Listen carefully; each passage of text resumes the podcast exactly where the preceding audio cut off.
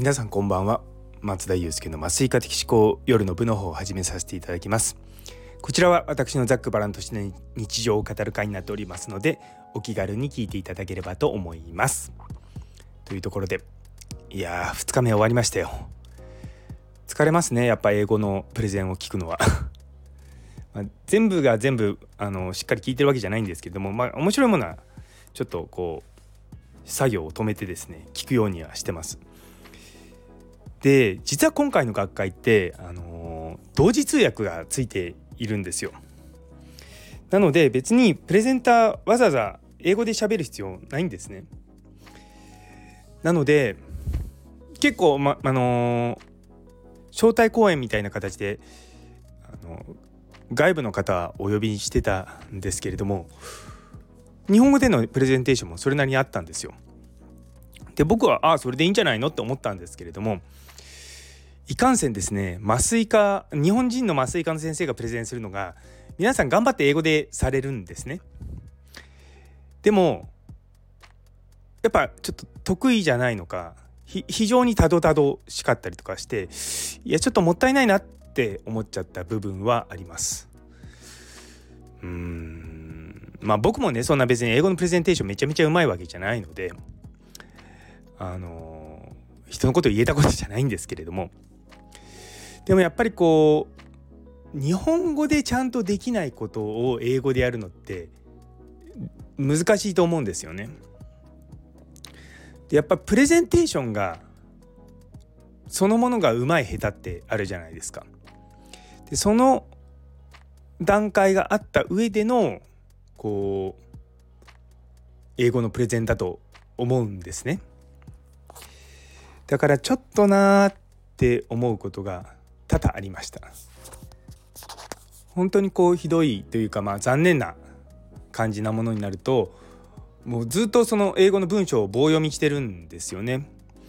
やっぱりこう抑揚がない文章って聞いてて眠くなるんですよ。でこう原稿を読むっていうとどうしてもこう平坦になってしまうんですね。例えば文章がずっとこう平坦なまま続いていると感情があまりこう起伏が起こらないのでなかなかこう聞いてると辛いわけですよ今みたいに だからやっぱりねちゃんとこう止まったりとかこうここはねみたいな感じでこう盛り上げたりとかそういうふうにまあナチュラルな形で文章を喋んないとやっぱりこうナチュラルに伝わんないんですよね。もちろん聞いてる側はあ内容はいいものだと思って頑張ってこう聞くようにするんですよ。でもそれってちょっとまあ聴衆にに対してこう努力させてる感じがして私はあんまりこう好きではないんですね。別にそんな英語でプレゼンができるのが偉いわけでもないし今回みたいにこう同時通訳をねわざわざつけてくださってるような学会であるのであればそこはこう気張らずにね日本語でいけばよかったんじゃないかなっ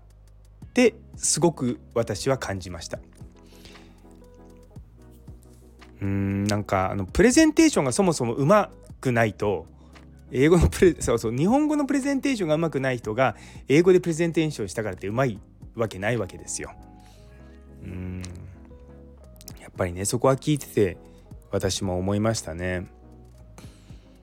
やっぱりこうプレゼンのスライドとか見てても文字が多かったりとかもそうですしこう情報量が多すぎなんですよ。そうするとほとんど聴衆の視点は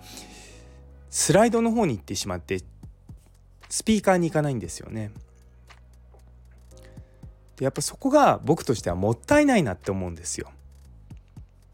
プレゼンテーションとかまあああいう講演とかって主体となるべきは演者なんですよね。スライドじゃないんですよ。でよくなんか世の中にはこうスライド準備しなきゃプレゼン準備しなきゃって言っていきなりスライド作り始める人がいるんですけどもあれやっぱりあんまり良くないんですよ。まずはちゃんとこう構成を考えたりとかどういうふうに持っていこうかっていうふうにした上で最後にスライドに取り掛かるっていうふうにやっていくのが私はいいと思ってるんですね。まあとはいえとはいえやっぱスライドがないとなかなかこう作業が進んでる感がないので私はですねいつも自分のあのパソコンにテンプレートがあるので自分用のねそれでもうタイトルと2枚目の大体あのなんだ利益相反のページとあと最後のあのクロージングのページだけ作ってそこからあの中のものはいろいろと考えます。ねえでも聞いてる人にこう努力させないように構成を作るってすごい難しいんですよ。やっぱり相手が分かる言葉で、えー、話さなきゃいけないし相手が理解できるペースで話していかなきゃいけないんですよね。やっぱりこう私もそうなんですけれどもまあこれまでの私って言った方が正しいんですけどプレゼンテーションの中にこう左脳を刺激するようなことしか入れてない論理的なことしか入れてないと飽きるんですよね。飽きるししかも刺さらないんですよ。でやっぱりどっかでこうパーソナルなストーリーみたいなあのエピソードみたいなものを入れてくってことはすごく大事だと思うんですよね。やっぱりこう海外の先生方とかあとそういったものを入れてる先生もいらっしゃってあそういったものだと聞いててあいいなって思うんですけれどもやはりまあみんながみんなそういうわけではないのでぱそこら辺のエピソードトークをどういうふうに盛り込んでいくのかとかこうどうしてもみんな講義講義が求められてんのかな？でもちょっと講義それでも違うんですよね。そう。だからしっかりとこう楽しみながらね聞けるような講演を作っていっていければなと思います。い